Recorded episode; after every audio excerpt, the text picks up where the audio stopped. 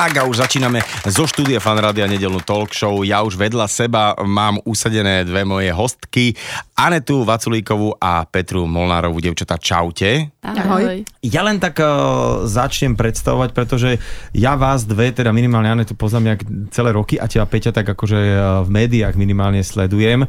A témou dnešnej talk show bude jedlo, bude pomalé jedlo, bude možno, že aj zdravé jedlo a možno, že aj taký povedzme, že životný štýl okolo tohto celého. Ja som vás vlastne stretol pred pár týždňami na takom festivale, ktorý sa volal Po našom. Bol som tam uh, s deťmi a veľmi sa mi to páčilo, že takýto festival niekto organizuje, že sa tam uh, môžem s deťmi, alebo teda deti sa môžu učiť istým návykom, čo sa týka aj takého zdravého záhradkarčenia, aj takého, že niečo e, budeme zachraňovať a narábať s tou planétou nejak tak lepšie. Ty si tak usmievaš, že čo ešte som vypadne. Svetový mier. Hej. hej, svetový mier. No a potom som zistil, že za tým celým ste vy dve, tak som sa dohodol. Ja to len vysvetľujem, prečo sme tu teraz v tejto zostave.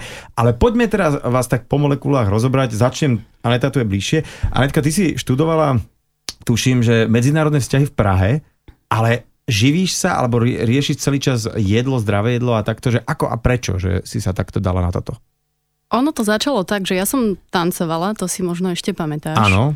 Cestovala veľa po svete a skúšala všeličo dobré, aj, aj neúplne kvalitné, ale keď som prestala tancovať, začala som mať zdravotné problémy. A to telo ti už prestane odpúšťať všetko to, čo tým športom nejakým spôsobom dokážeš odfiltrovať. Čiže ten pohyb mi chýbal, ale jedla som dovtedy nezdravo tak, ako som bola navyknutá, čo nie je dobré. A prišla som na to až časom a až jedlo mi zase pomohlo nejakým spôsobom to vyriešiť, lebo lieky nezaberali. Čiže ja som tým Čiže to bola taká terapia skôr, že ty si... V podstate áno. Že jedlom si sa vyliečila, hej? Áno, lebo no hľadala som rôzne spôsoby, aj alternatívne, aj klasické, mala som alergie asi na všetko. Uh-huh. A tým, že som ešte robila v gastre, v rodinnom biznise, Takže som sa stretla so všeličím, skúsila som si aj farma biznis, odtiaľ som po pol roku odišla, lebo teda som zistila, že to vôbec nie je moja cesta. A takže boli to rôzne skúsenosti, až ma to dohnalo k tomu, že vlastne mňa to strašne baví um, sa venovať tomu jedlu tak hlbšie, aj keď nie som vyživová poradkyňa, ale podľa mňa každý človek tým zdravým, takým poviem to až sedliackým rozumom dokáže urobiť nejaké tie zmeny v živote, čo ho naozaj dokážu ovplyvniť. No, no výživová poradkyňa, veľmi to sa ani študovať nedá, neviem, či sa to vôbec dá študovať, lebo viem, že aj na teda školách, kde by to malo byť podľa mňa, nie je to, že dajme tomu, že na medicíne nie je ani, ani len zápočet z nejakej výživy, tuším, ale možno, Ale myslím, že, že majú, áno, áno, no, nejaké ale, skúšky, ale... ale hej, väčšinou sa robia skôr také tie kurzy a to sú takí skôr rýchlo kvásený výživoví poradcovia. Mm-hmm. Ale teraz si poďme povedať, že prečo som si ťa tu sem zavolal, aj kvôli tomu, že ty si už teraz vlastne ambasádorkou nadácieho Jamieho Oliviera a, a vlastne mm, v podstate to je taká celosvetová nejaká vec, uh, ako by sme to nazvali, čo to je Food Revolution Day, ale to nie je len o jednom dni. Mm-hmm. O čom je celý tento projekt, ktorého si ty už vlastne v podstate teraz mm-hmm. takou ambasádorkou na Slovensku?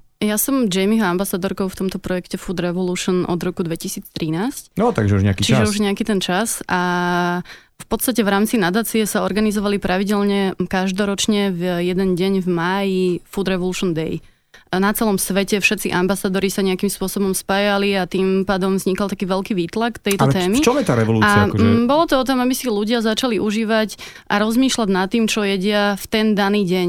Ono sa to v minulom roku zrušilo, a v podstate Food Revolution projekt celkovo funguje už tak nejako roztrúsene po celom svete a nie je to také guidované, ako to bolo, čiže už nemáme žiadne mm, noty, podľa ktorých sa máme my riadiť, ale môžeme sa venovať tej osvete v rámci stravovania a prevencie obezity aj detí, aj dospelých, akokoľvek považujeme za vhodné a aké máme prostriedky na to. Čiže my sme Food Revolution Day zmenili do spolupráce Slow Food Revolution aj s Petrou. No inak celý čas zatiaľ Petra je ticho a už sa tak na seba usmievame. Idem sa vrhnúť aj na ňu. Ale ešte mám zo pár otázok ohľadom Jamieho Oliviera.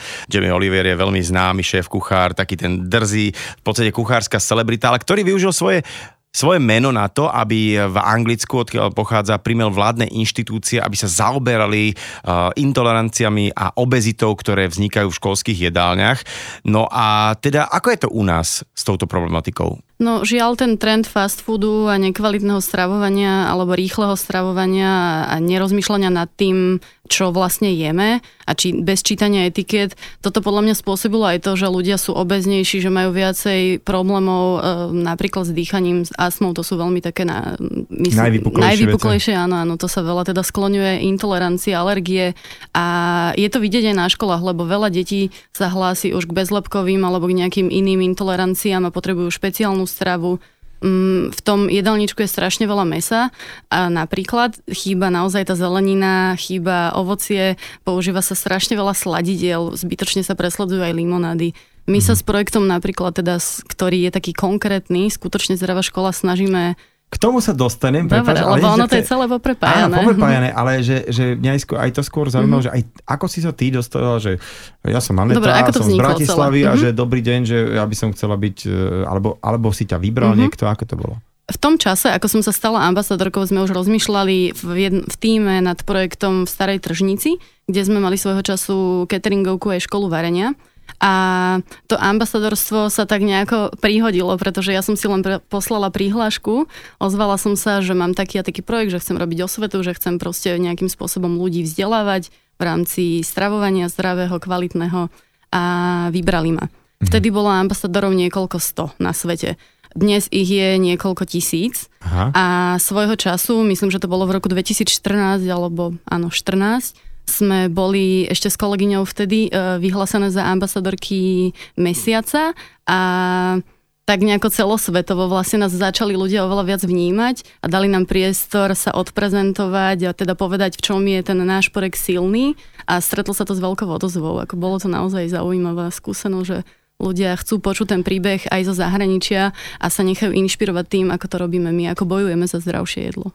No a teda prejdem na Peťu, mm-hmm. lebo potom príjeme k tomu, že ako dve ste sa vydali vlastne dokopy a ako to celé uh, funguje jednak ten tvoj, alebo tá, tá, tá, tvoj pohľad Food Revolution, že spraviť takú revolúciu v tom, uh, že čo by sme mali jesť, hlavne čo tým deťom dávať jesť, lebo uh, aj ten festival bol o tom, že vlastne keď začneme s tými deckami a keď sme my im príkladom, tak uh, vytvoria sa isté návyky a tie, ako to je s tými návykmi, že proste keď už vedia decka od mladá, že si majú umývať zuby, ruky a tak ďalej a tak ďalej a keď sa navyknú, že pije sa pred jedlom, nepijú sa sladené nápoje a už zrazu to príde normálne tým deťom, tak budú toto brať za taký štandard ale poďme na Peťu. Ja som si našiel niekde na internete, že ty si bola tlmočníčka a si nejak cestovala po svete a dobre si myslím, že odtiaľ máš tiež tak ako Aneta, že z toho cestovania nejaký taký vzťah k jedlu? No, to je väčšinou tak, že v médiách sa vždy trošku niečo nafúkne, tak e, v podstate to bolo tak, že ja som išla študovať jazyky tu na Slovensku, ešte to bolo za bývalej doby. Mhm. Takže nejaké veľké sny o cestovaní úprimne Aha, som okay. až tak nemala. Som len dúfala, že sa to podarí a po roku prišla revolúcia, čo bolo super. Takže hneď v druhom ročníku som mala možnosť na prvú ísť do Talianska na študijný pobyt na 3 mesiace.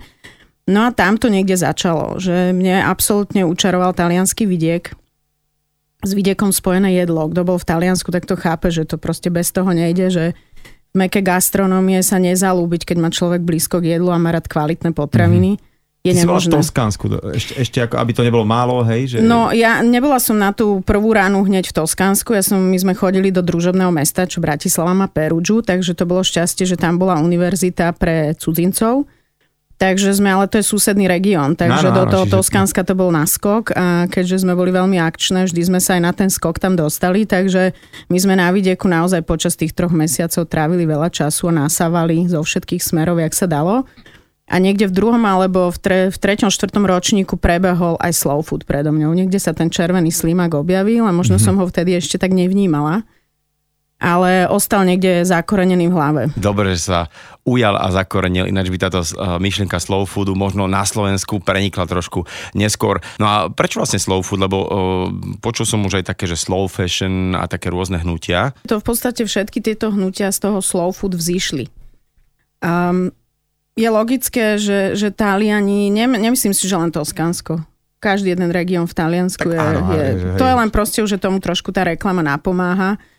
A, ale určite každý región je úžasný v tom, že Taliani sú veľmi hrdí na, na svoju kultúru a na špičke tej kultúry je jedlo. No to som chcel, že vlastne to je presne to, tej kultúry že, že to je mantra, proste jedlo je pre nich absolútne najdôležitejšie, teda pre drtivú väčšinu. Už by som nehovorila dneska v dnešnej dobe, že aj, aj tú krajinu postihlo postihol fast food, mm-hmm. ďaleko siahlo skôr, jak si ľudia možno myslia. A, čiže nie, sú, nie je to už 100%, ale stále to jedlo je na tej prvej, druhej pozícii, že je to veľmi dôležité.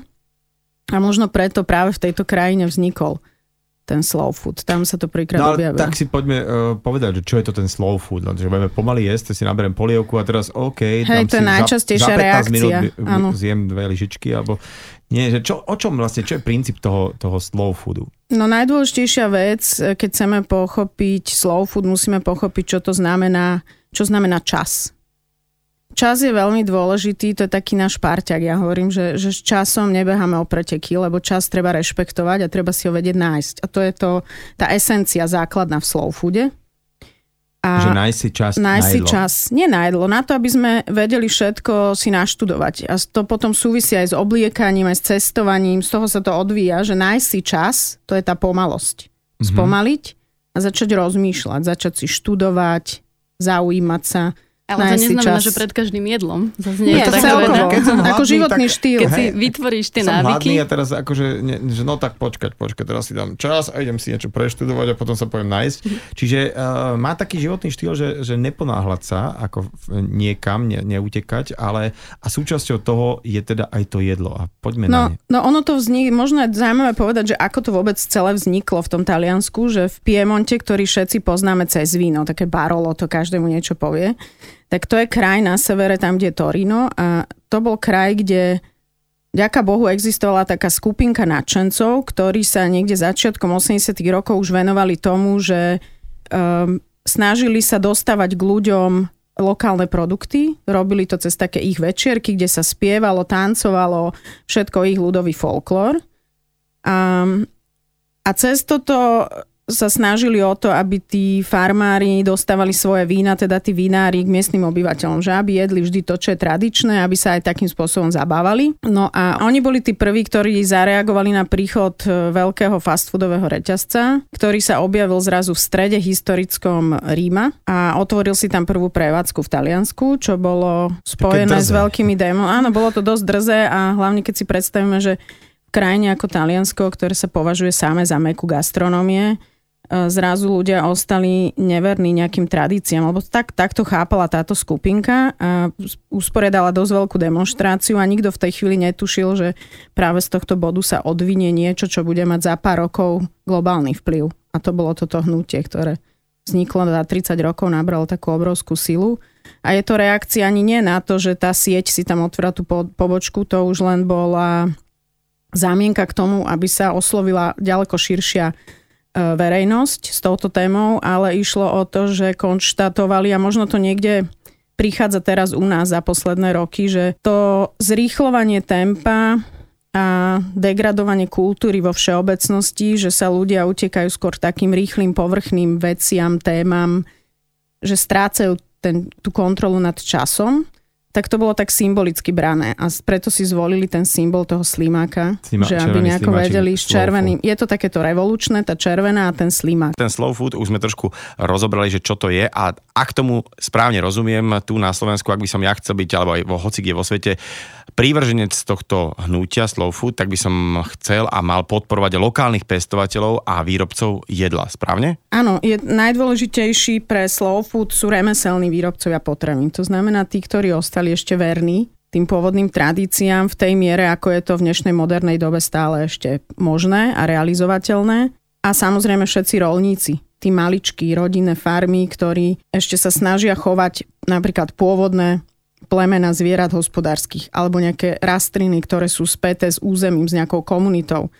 Čiže v podstate ide o, o ľudí, ktorých je stále menej a o produkty, ktorých ubúda, ktoré sú stále ťažšie, vyrábateľné a pestovateľné a tie sú Uh, tie najdôležitejšie pre nás, pre Slow Food. Čiže Slow Food sa snaží v každej krajine si nájsť skupinu ľudí, ktorá im pomáha udržať túto lokálnu ekonomiku, spájať ľudí, ktorí to nakupujú s tými, ktorí to vyrábajú. To je mm. úloha Slow Foodu, robiť takého mediátora. OK, či, no a teraz uh, ty už pokývkáš hlavou, Anetka, uh, že teba vlastne toto hnutie ako oslovilo, alebo že respektíve táto myšlienka toho pomalého jedla? My sa s Petrou poznáme z nášho fungovania v Starej tržnici už nejaký ten rok a m, mm, dokonca Petra pomáhala aj pri nejakých organizačných aktivitách z Food Revolution Day, Čiže nás to naozaj nejako ťahalo a ono to tak úplne prirodzene vzniklo, že tá červená je aj v logu Jamie Olivera v tom Food Revolution, ale aj v tom Slimakovi, čiže tá revolučná časť bola obidvom nám blízka. A v podstate Food Revolution veľmi veľa vychádza práve zo slow foodu, aj keď to možno nebolo nejako úplne explicitne povedané na hlas, ale mm, snaží sa propagovať práve v rámci tej osvety lokálne sezónne kvalitné potraviny, čítať etikety, etikety e, a teda najmä, aby to malo aj efekt a vplyv na to zdravie. Že to je možno ten rozdiel, že tam sa aplikuje aj tá, tá osveta v rámci, v rámci toho, že slow food, alebo teda kvalitné jedlo, ťa dokáže veľmi ovplyvniť a aby si toľko peňazí potom neskôr nemínal na regeneráciu organizmu. Čiže akože tá, tá kvalitná stráva, že by mohla byť ako súčasťou aj takého kvalitnejšieho takého života. kvalitného životného mm-hmm. štýlu. Mm-hmm. Ale to e, celé to môže znieť tak, tak trošku pre niekoho ako taká hipsterčina, že OK, tak hm. teraz si s nejakým prúteným košíkom a nejakou ľanovou taškou v nedelu, raz hm. za týždeň, keď sú nejaké trhy, vyjdem v sobotu a nakúpim si tam, čo sa tam pozvaža je to drahšie a teraz akože čo tak si to akože z nedelu ste spapkáme, ale čo mm. ten náš celý týždeň, že my sme hladní aj cez týždeň, že ako sa toto celé, táto myšlienka dá uh, pretaviť do no, reálneho fungovania. Je to možné, alebo že, že či, to, či to teda uh, to slow food aj toto rieši, alebo len, že teda poďme brať tie veci od farmárov a dajme to k ľuďom, alebo že to je skôr potom tá, tá osveta, čo riešite vo svojich ďalších projektoch? Samozrejme, že je dôležité, aby nás to nezrujnovalo, čiže nebavíme sa o tom, že poďme kupovať samú hipsterčinu a teraz tie všetky super potraviny, superfoods, ako sú proste spomínané od chlorely až po čia semienka, ale bavíme sa o tej, o tej tradičnej um, úrode, kvalite mm, potravín, ktorá bola kedy bola úplne bežná a v dnešnej dobe sa veľa práve spracováva možno zbytočne. A keď si to kupuješ napriamo, tak zase um, nejakým spôsobom eliminuješ toho prostredníka, ktorý na to má ďalšiu maržu, čiže, čiže stretneš vlastne sa s tým farmárom cenu a cenu znižuješ. Uh-huh. Čiže um, nejde o to, aby sme kupovali um, stále nejaké drahé potraviny a len biomeso a jedli ho každý deň Skôr ide o to, aby sme sa vrátili späť k tým koreňom.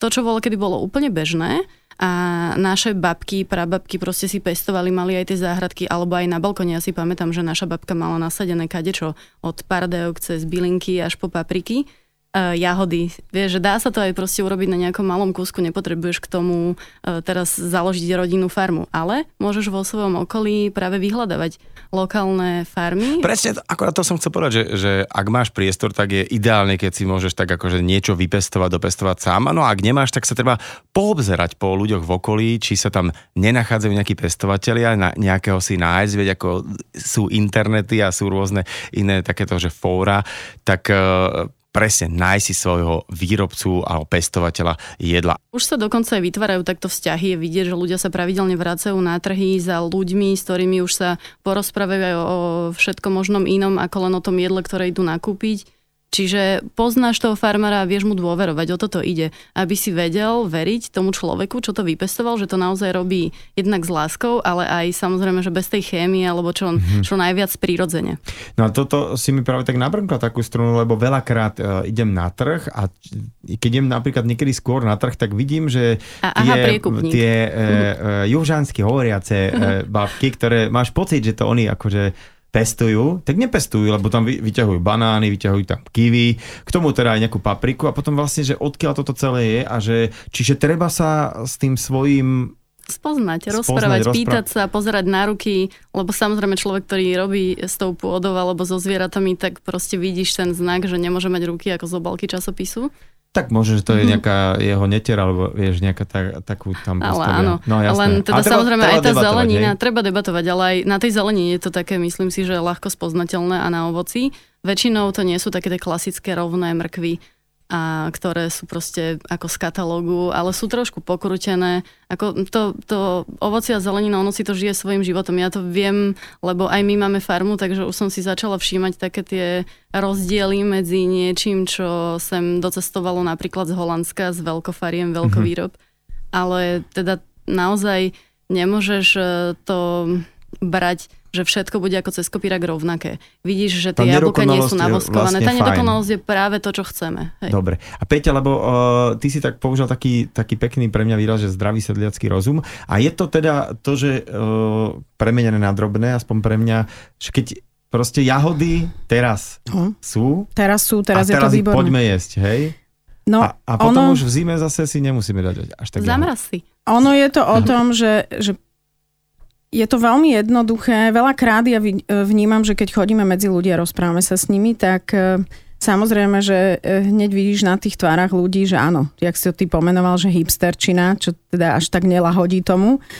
Ale stačí to očistiť od všetkých vplyvov dnešnej doby, to rozmýšľanie že nenechať sa ovplyvniť z každého rohu, číha nejaká nástraha, čo sú super energetické potraviny, také, onaké, taký poradca, že skúsiť len sa preniesť v čase pár rokov dozadu, že nemusíme ani tak veľa, minimálne rodičia, starí rodičia ešte do tej doby si to skvele rozpomenú. A myslím si, že tam je podstata toho, čo sa hovorí slow food, že začať si uvedomovať, čo jem lebo sme ochotní, ako na lieky míňame veľké peniaze, tam si vieme naštudovať, že ktorý liek je na čo dobrý a čo nás zachráni, ale na tom jedle to ako si nefunguje. Že máme pocit, že veľakrát, e, že jeme, tak vieme. Ale mm-hmm. to, to tak nefunguje. Skôr to skúšať na sebe. To znamená, že áno, idem na trh, veľa ľudí reaguje, na to nemám čas. Ale v sobotu nemám si urobiť tam, z toho, zaparkovať. alebo napríklad, v sobotu si urobiť taký rituál, či žije sám alebo s rodinou, s kýmkoľvek, tak si nemyslím, že je to tak náročné, aby si vedel povedať, že v sobotu si dám raňajky mimo dom a dám si ich na trhu a pôjdem si pozrieť, čo tam majú. Nájde si 2-3 hodiny, ide na ten trh a presne, ak si povedal, áno, sú tam aj príkupníci, lebo nie každý trh to kontroluje. Dajú priestor a predáva, kto príde. Ale je úžasné, že sme v krajine a v regióne, kde je polnohospodárstvo, kde sú tí malí rolníci, kde sú záhradkári, ktorí na ten trh chodia v sezóne. Samozrejme, že keď prídeme tam v zimných mesiacoch a sú tam vyložené citrusy a banány a popri nich nejaké jahody, že dá logicky ten sedliacký rozum napovie, že tam asi niečo nie je v poriadku, tak to asi nebude od nás. Ale v lete, keď je sezóna a vieme si skúpiť teraz jahody, za chvíľu marhule, čerešne, tak je prirodzené, že to je ten prvý moment, že čo je sezónne a dám sa do reči. My nie sme národ, ktorý rád sa pýta to akože je skúsenosť z veľa rokov. Asi mi dá daj za pravdu, že keď aj chceme poradiť, tak nie, nie, ja viem, ďakujem. Mm-hmm. Ale je to dôležité, aby sme sa s nimi rozprávali. Pozerať na ruky, áno, niekto si ich môže pravidelne vykevkovať, keď je na trh, lebo je to pre ňo aj v podstate kultúrny zážitok, že on ide medzi ľudí. To je pre farmára aj spoločenský deň. No a ja poznám aj takých, že ktorí dokonca nemajú čas uh, chodiť niekam na trhy a niekedy aj nevyhnutné si ich vyhľadať a zájsť za nimi tam, kde to priamo pestujú, vyrábajú alebo že chovajú. Ja som viackrát tak uh, neobratne preložil to slow food, že je to pomalé jedlo, ale ono to nie je celkom tak, ako sme si to vysvetlili. Je to skôr o tom čase, že uh, treba venovať čas tomu jedlu uh, vo všetkých tých jeho zložkách od nakupovania spracovania, cez varenie, aj potom samozrejme, keď ho papáme, že si ho trošku vieme užiť. No a teda poďme ešte stále k tomu nakupovaniu, alebo teda e, získavaniu tých zdrojov. Hovorili ste, že je ideálne si vyhliadnúť nejakého lokálneho farmára a výrobky brať od neho. No a e, spomínali ste, že je celkom dobre sa s týmto pestovateľom aj rozprávať. Ako na to tí farmári väčšinou reagujú? Oni sa tešia tomu, keď sa ich niekto pýta, ako to pestovali, čo nám to možno prípada také zvláštne, alebo nechceme byť uh, vystrelí. Takže... Hudobníka pýtaš, ako nahrával album, tak áno, proste... Ako vás že... nápadla tá pesnička alebo ten hej, text, tak... tak... Že tuto, že jak tie paralelky tento rok idú. Určite. Jasné, hej. Že, Jeho to no... poteší a rád sa porozpráva.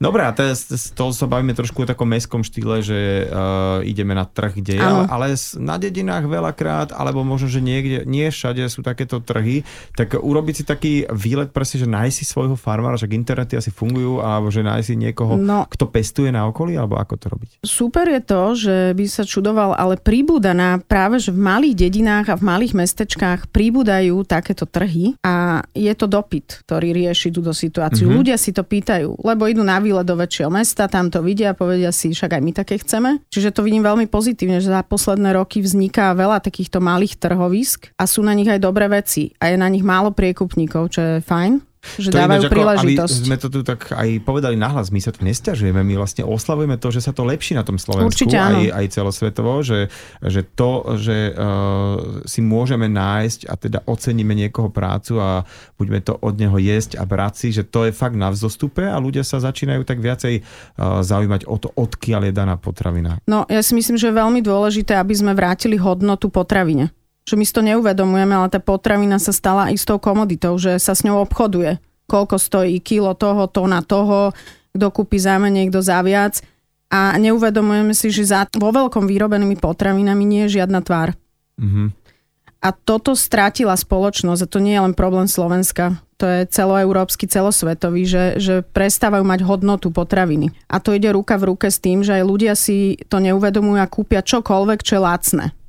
A preto sa aj plýtva vlastne. e, Preto tými- sa aj plýtva, lebo si to kúpim od niekoho, kto je pre mňa neznámy, kúpim si to z regálu, ale keď si to kúpim od niekoho, komu sa pritom pozerám do tváre a s ním prehodím pár slov, tak si to viac vážim. Čiže veľmi dôležité dať tej potravine naspäť hodnotu a na druhom mieste si ja osobne myslím, že je dôležité vrátiť hodnotu aj ručnej práci. Tomu, tomu čo rolník venuje, tomu mm-hmm. pestovaniu, jak sa o to stará, jak žije v súlade s prírodou, jak ju rešpektuje čo není ľahký chlebiček v dnešnej dobe, že je to obrovské riziko, s, s tou prírodou zdieľa veľký boj a veľakrát to majú ťažké, aby tú úrodu vôbec dotiahli do zdárneho zberu, mm-hmm. takže bojujú aj s, aj e, s prírodou samotnou. Čiže ja si myslím, že si zaslúžia, aby sme si vážili to, čo robia, aj ich samotných. Inak naozaj, že keď sa takto bavíme v tomto našom vyklimatizovanom fanrádiovskom štúdiu a neviem si ani predstaviť, čo to eh, všetko obnáša počas roka, byť farmárom a starať sa o to všetko a teda aj bojovať s prírodou. Bavili sme sa teda aj o tom, že si treba hľa- vyhľadať svojho farmára, pestovateľa, a, ale keď už človek ide sem tam aj do obchodu a do hypermarketu, treba poctivo čítať etikety, to znamená, že um, ako to je, že pred veľkým nákupom si urobím tro- trošku taký čas a naštudujem si, že čo, čo obsahuje, aby sa mi potom ten nákup už robil ľahšie. To je určite fajn, ale ešte úplne na prvom mieste by malo byť plánovanie. Čiže ty si sadneš, či už v nedelu, v piatok, kedy máš na pláne ísť na druhý deň do obchodu, alebo na ten trh, alebo kombináciu v, v ideálnom prípade a naplánuješ si, čo budete variť na raňajky, obedy, ale aj desiaty, aby si nemíňal na, na nejaké maličkosti zbytočné, ktoré si vieš priniesť domu niekde v obchodoch. Hej? Čiže podľa mňa aj na tomto sa šetrí a radšej si potom dovoliť niečo možno lepšie, kvalitnejšie, drahšie a vraciam sa späť k tým etiketám, lebo vlastne tým si začal otázku. Um, je dôležité určite po tom plánovaní napísať si zoznam, čo chceš vôbec kupovať a zamyslieť sa nad tým, že Tak to kde bolo, to vieš prepáč, zohnať. že mama nás pustila do, do obchodu S len s lístočkom. Hej? áno, áno. Presne tak. Nanúk, hej. Môže si to dneska dať do mobilu, dajme tomu, hej, aby to, sme išli s dobou. No čiže my napríklad, keď som spomenula ten nanuk, tak my nanuky iba vyrábame domáce, mala ešte e, v podstate nejedla takú tú kupovanú zmrzlinu.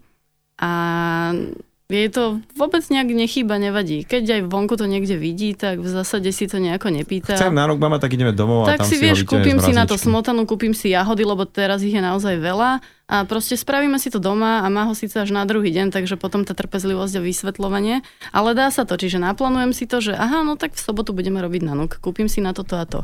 Ale aj na, mm, teraz, hej, máme maj, uh, bože, už je jún, Eh, tak máme jún a je veľa, veľa hrášku, veľa zelených potravín, veľa redkvičky a toto treba teraz nakupovať. A toto treba jesť, lebo zase začne potom niečo ďalšie, čiže kľudne sa toho aj objedzme, bude zase volať čo iné. To je aj samozrejme lacnejšie. No, t- na tú cenu som sa chcel za, za chvíľku tak aj obrátiť a môžeme to teraz aj otvoriť, že, že povieš si, že dobre. Je to také, až niekto to nazýva, že elitárske, že vy sú tak ako zdravo, idete žiť, mm. lebo sa máte dobre, ale uh, taký bežný človek s nejakým bežným príjmom, ako s tým má nejak dealovať, že aj by chcel, ale ty si teraz tak trošku naznačila, mm. môže nekupovať blbosti, ktoré fakt človek nepotrebuje len háčiť do koša. Treba si to písať. A treba si to písať. Ale že či, Čo zase veľa ľudí určite zareaguje zasa s mojou obľúbenou vetou, lebo to príde za každou druhou, že no dobré, ale ja na to nemám čas. Áno. Ale keď naozaj, že raz si ten čas nájde a zamyslí sa na tom, že celé pramení len z toho, že my sme v dobe, keď si zmyslíme a chceme to hneď. Takže hneď riešenie, keď mám chuť na jahody, tak mi je jedno, ja si ich môžem dať, lebo som si ich dlhé roky nemohol dopriať. A to sa týka čohokoľvek. Ja si myslím, že áno, že, že to ide z toho pocitu stále u ľudí u nás, že to môžeme mať. Takže zastaviť tých ľudí v, tom, v tomto smere a povedať im, že plánujte si, to nie je také jednoduché a určite sa to nebude vždy týkať všetkých ľudí, lebo to buď niekto pochopí a povie si, ja to skúsim. A potom je to, že no ale to, čo vy rozprávate, len pre bohatých. Nie úplne. Lebo keď si pozerám veľakrát, a ja sa dostanem do supermarketu, žiadna tajná vec, chodievam aj ja, a mňa to dokonca baví v tom, že ja sledujem, čo ľudia nakupujú. Lebo rozmýšľam, a napríklad stojíte v rade a pozrie sa dokoľvek do vedľajšieho vozíka, do svojho samozrejme aj, ale rozmýšľa. Treba mu tie osladené minerálky? treba mu chrúmať pri televízore rôzne čipsy a chrumky a neviem čo všetko ponúkajú regále, že ten výber je obrovský. Čiže to už sú také veci, čo pri debatách sa dá vyeliminovať, že toto naozaj netreba. A na tom si už šetrím. To znamená, jak Anet povedala, že niekde z týchto položiek si ušetrím a potom to si poviem... dole, hej. Ale zasa to chce ten čas, že či som ja ochotný do toho investovať svoj čas, že si urobím takú seba kontrolu, aby som nepoužila cudzie výrazy, ale pre niekoho audit vlastnej osoby alebo rodiny a povie si, že tak toto naozaj kupovať nemusíme, to nepotrebujeme a kúpme si radšej, vyberme sa raz do mesiaca niekde na nejaký trh, však sa spýtame, kde je nejaký na blízku a kúpim si niečo od farmára, vyskúšam a budem mu to chutiť, tak si povie, že dobre, v supermarkete si budem kúpať toto, to, ale meso si kúpim si od konkrétneho, od... Mhm. alebo sír lebo raz to ochutná, dvakrát to ochutná a 100% mu to bude viac chutiť a bude mu to niečo pripomínať. To keď bol malý uh-huh. a jedol to u babky, u tety, na dedine, to je to, čo máme ešte v pamäti a ľudia si to pamätajú, si veľakrát pamätajú dobrú chuť niečoho tomu ver, normálne teraz si to presne vybavujem, ako uh, som si pred časom dal takú, že fantastickú paradajku a papriku od uh, človeka, ktorý mi ju otrhol zo skleníka a úplne, že je bing a mal som celé detstvo pred očami, ako som utekal tam po tlmačoch uh, na záhradku. Viete, viete, čo sa mi stalo pred pár týždňami na Orave vo veľmi krásnej kolibe, úplne akože vyfičanej, dizajnovo krásna, drevená, so všetkými tými vecami, čašničky uh, v krásnych, normálne, že krásnych kroj zdrojoch, tak som si objednal tie halušky a pýtam sa, že odkiaľ máte tú brinzu, taká, takúto um, je máj, super a oni, že normálne z obchodu, že čo a proste ja to nechápem, že kam sa pozrieš, tak tam nejaký salaš, ale prečo sa to takto deje? Toto by sa asi v Taliansku nestalo. To je presne to, čo som hovorila, to je tá, tá naozajstná hrdosť na to, čo je naše. Taká tá skutočná. Neradi to počúvame v tejto krajine, ale tá je dôležitá to, že bez tej brinze od niekoho, koho ešte aj poznám, možno mi aj rodina, to nemôže fungovať. To ja musím mať v mojej reštaurácii, lebo to je tá pícha, ktorú tu v regióne mám a ešte keď je to rodina, o to viac. Mm-hmm. Ale na to musím byť tak skutočne hrdý a pyšný na to, čo ten región a moja obec a všetko okolo má a čo ponúka. Na tom by sa to malo vystavať aj ten cestovný ruch, aj to jedlo, tá gastronómia tradičná. Problém je, že to nie je zmapované dobre, dostatočne.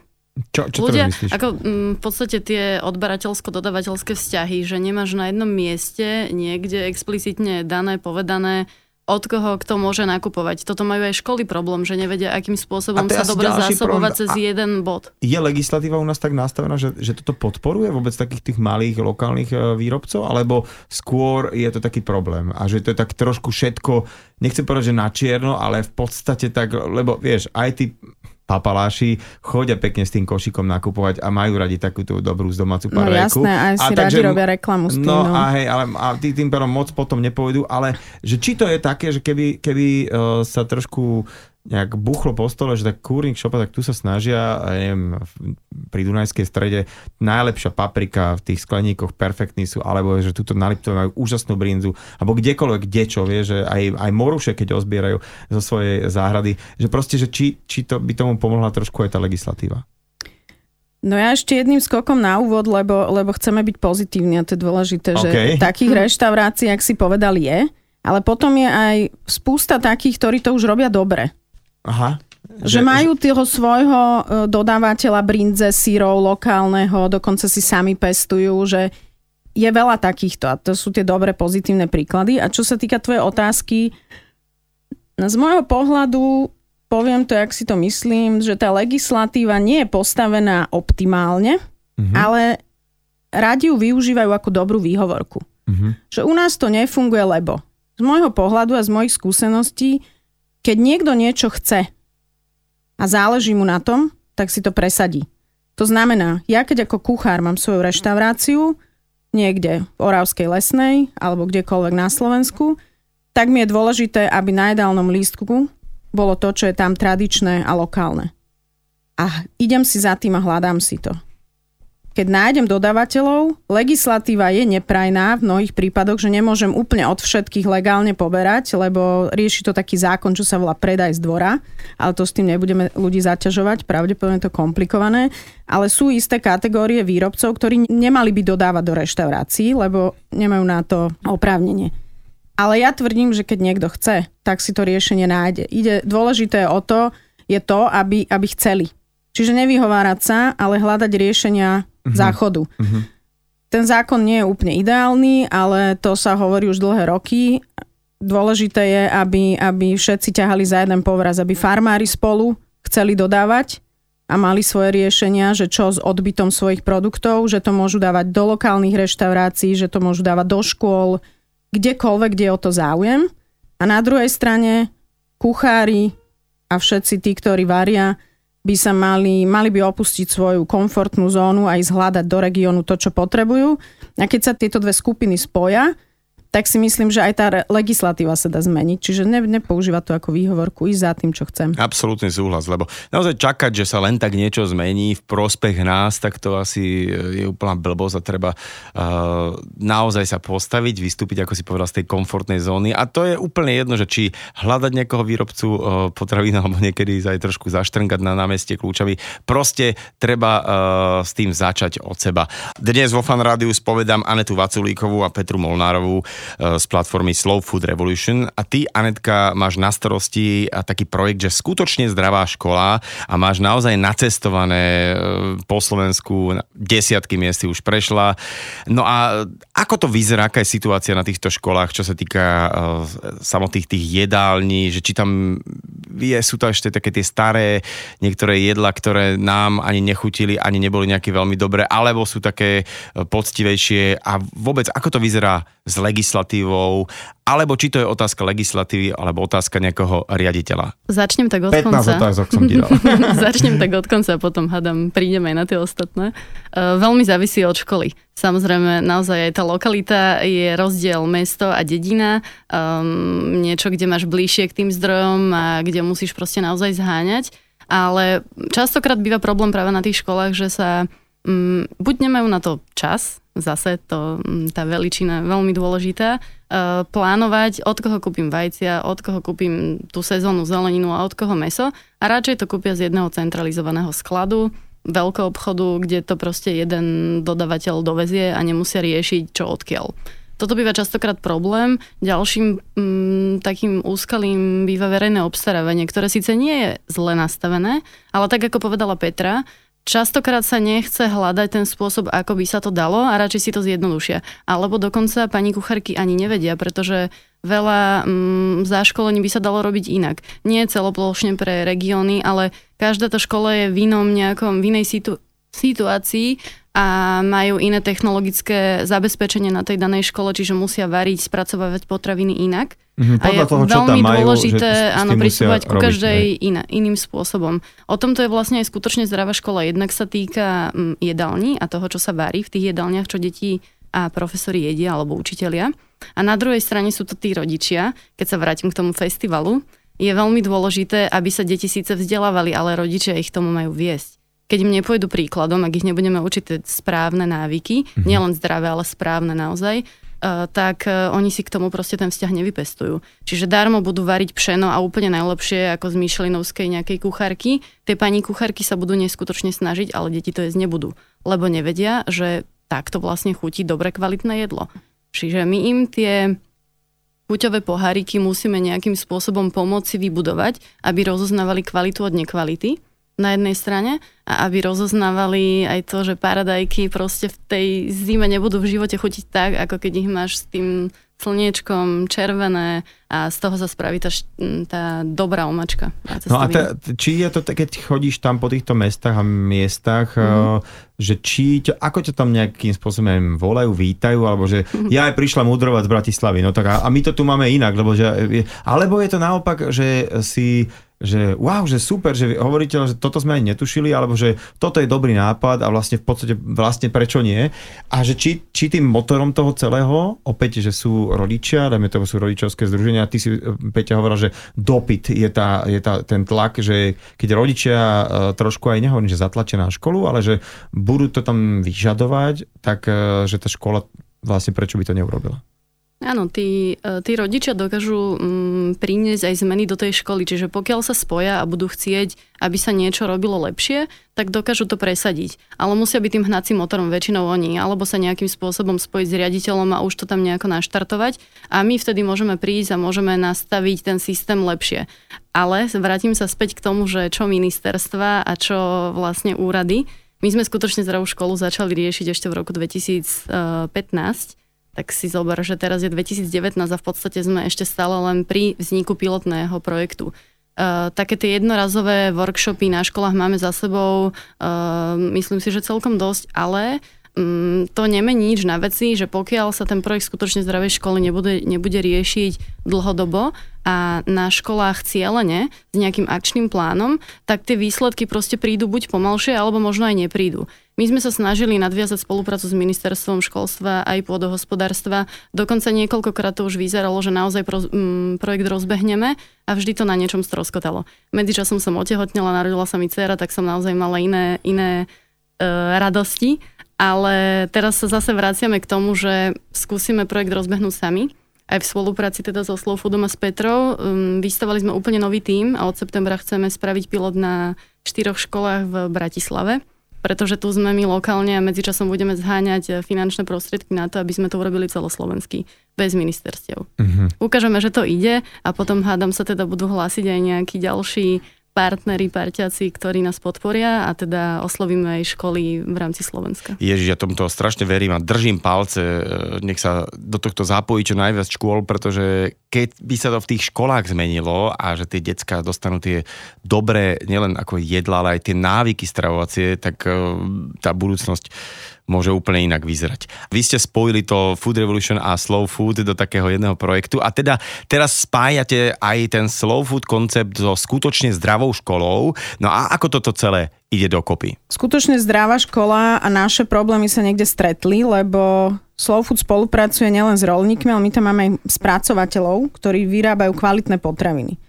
A Slovensko už dlhodobo, to nielen u tých malých, ale aj u väčších, e, má problém so spracovaním našich surovín prvotných. Po socializme nejako zmizol zo sveta spracovateľský priemysel v potravinárstve. Keď si pamätáme, sa chodevalo na brigády niektorí na konzervárne, tak do konzervárni, tak také sa už dneska nerobí.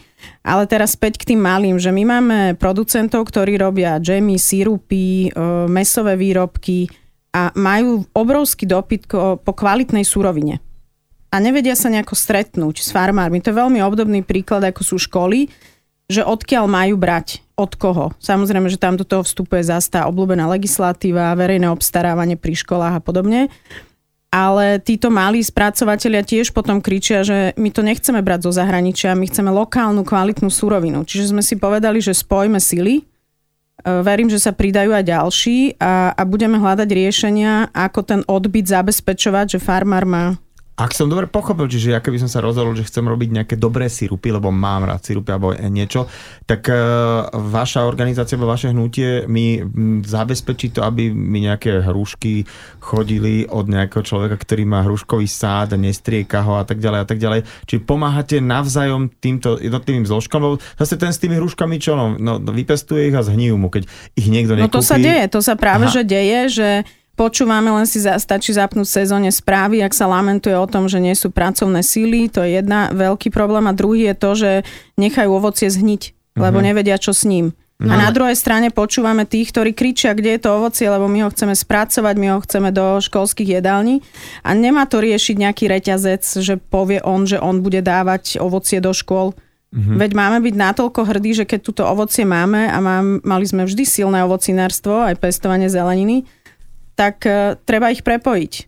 Ale vždy je to takéto tá, tá slovenská obľúbená bodka ale, že, že vždy príde to, ale to sa nedá, ale to je problém. Ale príroda to zariadila inak, lebo aj toto s tým súvisí veľmi, že keď niekedy um, sa naozaj stane taká vec, že proste sa ti urodí strašne veľa cuky, cukien, cu, cuk, bože, Cukiet. Cukín, cukiet a cukín, ktoré je správne. Uh, a teraz čo s tým budeš robiť? Keď si farmár a si to proste nepro, nepredpokladal, ale teda máš ich veľa, namiesto toho, aby sa ti proste radšej urodilo viacej tých paradajok, ktoré proste bolo i v tom danom roku menej, ako by malo byť.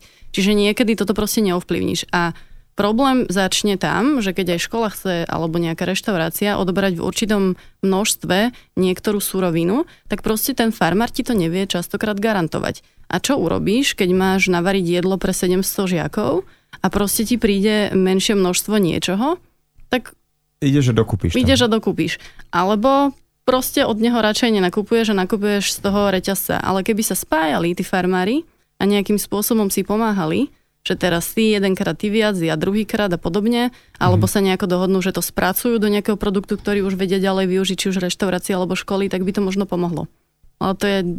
Hudba budúcnosti. Hudba ale, budúcnosti. ale to, to je stará to, pesnička. Stará pesnička a hudba budúcnosti, ale uh, viem, mm. že aj to chcem pripomenúť, že my sme tu vlastne v takom pozitívnom duchu, že, že je to lepšie a lepšie z roka na rok naozaj ten dopyt, uh, tá snaha tých ľudí uh, jesť zdravšie, jesť lokálnejšie, používať taký ten zdravý sedliacký rozum, že proste teraz jedzme hrášok a ak máme veľmi radi hrášok, tak si ho zamrazme a budeme aj v zime si užívať ten taký v podstate čerstvý, dobrý, zdravý hrášok a čokoľvek a nájsť si proste čas. Asi aj na, čas na to, aby sme niekoho oslovili, našli, ak, ak teda máme nejaké reštauračné zariadenie a my len taký, také rodiny, čo žijeme a radi jeme dobrú stravu, proste nájsť čas na to, aby sme si našli nejaký kvalitný zdroj potravín. Ja vám veľmi pekne ďakujem za váš čas a budem vám strašne, strašne držať palce, lebo mám pocit, že toto je uh, niečo, čo má veľký zmysel a aj keď je to beh na dlhú trať, tak dúfam, že dobehnete tam, kam ste si